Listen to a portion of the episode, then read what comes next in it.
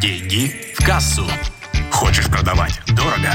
Слушай «Деньги в кассу». Эксперт в области продаж Алексей Милованов расскажет тебе, как продавать дорого и иметь больше денег в кассе.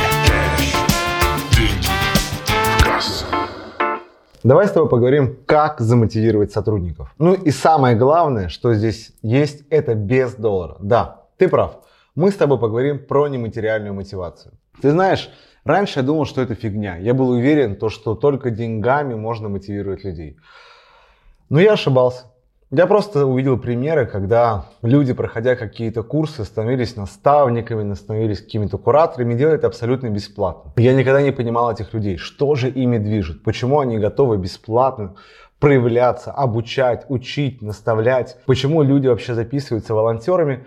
А потом я понял, что существуют как раз способы, как можно замотивировать человека и сделать это без денег. Ты не просто так видишь этот кружок. Мы разберем 8 основных инструментов, которые позволяют мотивировать людей. И прежде чем мы продолжим, у меня к тебе одно простое предложение. Выбери, какое из этих целевых действий тебе отвлекается сделать больше всего. Поставить лайк, подписаться или написать комментарий. Да, я ожидаю, что ты по окончанию этого видео выберешь любое из этих целевых действий. А лучше все три. Тоже можно. Итак, поговорим про нематериальную мотивацию. Принцип номер один. Это имидж. Представляешь, действительно есть такая штука, как имидж компании, имидж эксперта. Можно, конечно, ну, там, быть крупной компанией, но я вряд ли предполагаю то, что ты как раз владелец, там, не знаю, Яндекса, там, да, Гугла, то, что ты владелец какого-то крупного банка. Ну, если ты такой, то привет, я тоже рад тебя видеть.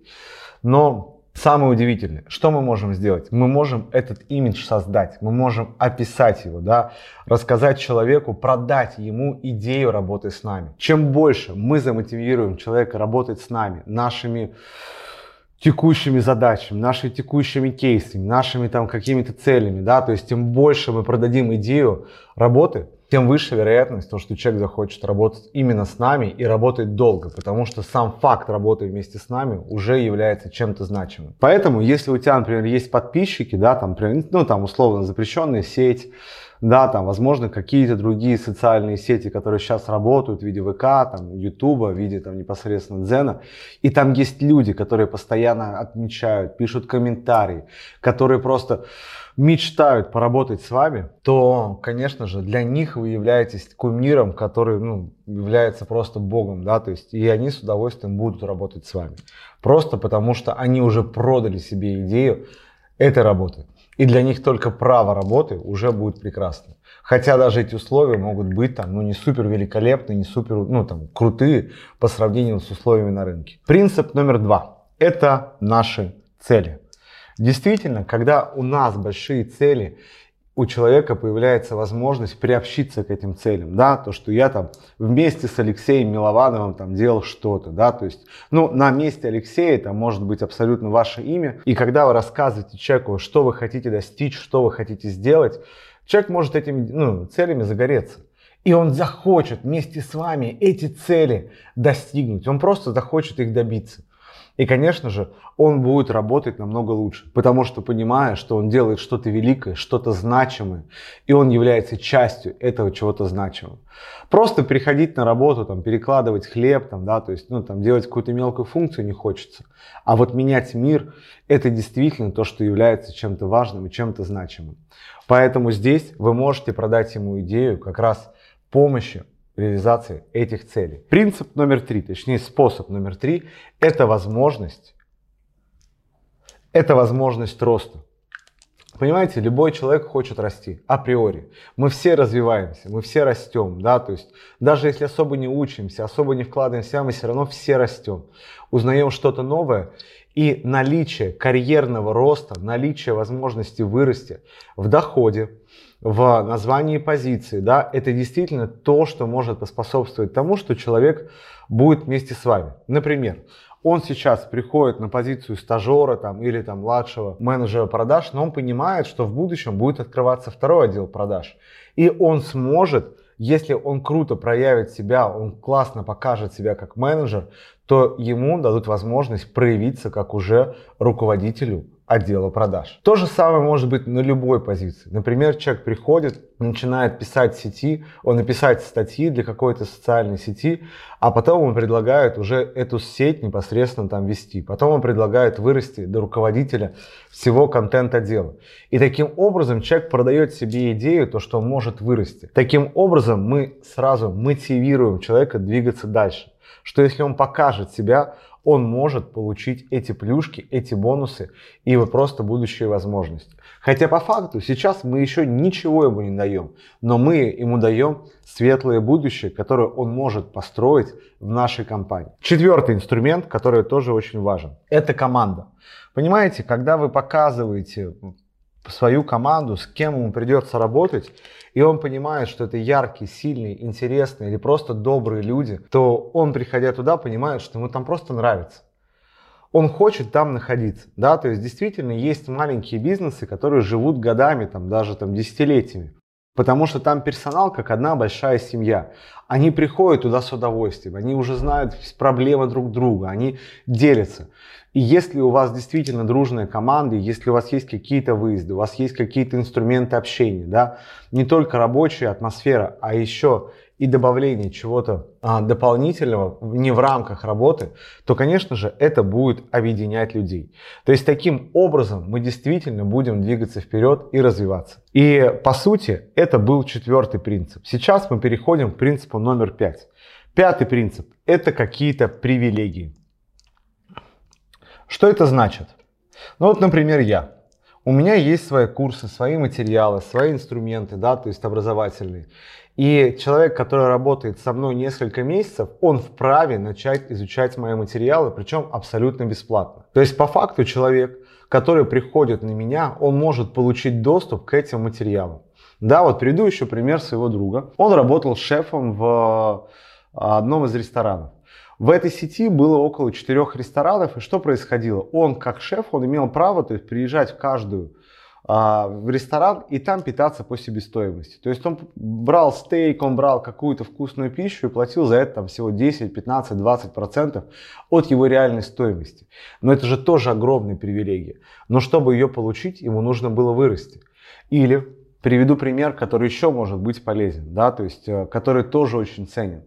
Любой человек, который работает с вами, он часто приходит работать именно с вами. И ваше общение, доступ к вам, это действительно является большой ценностью. Например, на текущий момент а, у меня есть там руководитель, который занимается общениями с сотрудниками. Но ключевые э, игроки, ключевые а, специалисты, они очень много общаются со мной напрямую. То есть таким образом я тоже поощряю людей давая им возможность просто напрямую со мной коммуницировать, пообщаться, что-то спросить, поделиться. И таким образом, то есть, да, они присутствуют на закрытых зумах, где идет а, разработка нового продукта, да, то есть, где я советуюсь. То есть, это некая новая ступенька доверия, и для людей это действительно важно. Здесь просто предлагаю вам задуматься, какая привилегия какую привилегию можете дать вы своим непосредственно сотрудникам, которые работают у вас. Ну и, конечно же, да, напишите об этом, поделитесь, чтобы я тоже понимал, что вы можете предложить своим сотрудникам. Принцип номер шесть, да, то есть или способ номер шесть, называйте как угодно, да, то есть по сути это просто похвала. Да, вот самое удивительное, благодарность, похвала, оценка, она действительно играет большую роль. Да, большинство людей, которые непосредственно занимают управлением командой, ну там командой, управлением бизнеса, они искренне верят. Раз они платят деньги, человек будет круто работать. Но представьте себя, вы что-то сделали крутое. Ну давайте просто обычная ситуация. Вы сделали подарок своему близкому человеку. И человек просто сказал, хорошо. И у вас, будет ли у вас желание делать дальше? Будет ли у вас желание непосредственно ну, проявляться и делать качественно? А представьте другую ситуацию. Вы пришли с какой-то мелочью, там, шоколадку принесли, а вы просто там, да, то есть, ну, да, человек просто обрадовался, я сказал огромное спасибо, да, то есть, и просто ел, получал удовольствие и нахваливал вас. Будет ли у вас желание повторить это? Уверен, что будет. И здесь, когда мы хвалим людей, когда они действительно достигают каких-то результатов, когда мы благодарим их, хвалим, как-то оценим их труд по достоинству, то, конечно же, люди будут проявляться и дальше, потому что они хотят получить вот это положительное подкрепление. И похвала является одним из ключевых способов, как мотивировать ваших сотрудников. Поэтому, если у вас есть внутреннее понимание и желание похвалить человека, просто возьмите и похвалите. Просто, если, например, там, да, вот, приведу пример, да, вот у меня недавно залетела статья в Дзене, она набрала там порядка 25 тысяч просмотров. Я просто взял, позвонил девушке, которая написала, и просто сказал, что она очень круто сделала, она классно проявилась, на что она сказала, что было ей очень безумно приятно, и сразу предложила, а у меня есть еще вот такие идеи, еще вот такие, еще вот такие, такие. Я говорю, слушай, здорово. Я говорю, напиши, и давай вместе все это обсудим уже вот там в понедельник. Я говорю, давай, это будет здорово. То же самое можете сделать и вы. Есть простой принцип. Если есть что сказать хорошее, говорите. Это будет одним из самых ключевых способов мотивировать вашу команду. Принцип номер семь. Обучение. Да, действительно, огромное количество людей хотят развиваться. И люди, которые работают у вас, они могут копить на это обучение, там, условно, годами, да, то есть на там месяцами. А вы понимаете, что это обучение, оно действительно полезно вам, ну, как владельцу бизнеса. И вы понимаете, что если сотрудник пройдет это обучение, то в итоге он будет показывать более высокие результаты. А показывая более высокие результаты в рамках бизнеса, соответственно, ну, как бы ваш бизнес тоже будет расти. Что делал я? Я, например, там, да, рассказывал человеку о том, что если он два месяца выполнит определенные показатели, то в подарок он сможет выбрать курс конечно, который имел прямое отношение в рамках, к рамкам ну, бизнеса. Таким образом, вы можете дать человеку такую ситуацию, что он понимает, что есть какая-то плюшка, да, то, что есть что-то впереди. Да, то есть э, по факту а, сейчас, в моменте, когда вы предлагаете человеку, вы еще не тратите на это деньги. По сути, Сказать ли, что это как ну, деньги? Ну, с одной стороны, конечно, можно, что вы вкладываете в своего сотрудника. С другой стороны, это инвестиции в ваш бизнес. Поэтому как здесь посмотреть? Именно в человека вы просто даете ему возможность проявиться и тем самым получаете новые результаты. Ну и восьмое, да, это, конечно же, соревнования.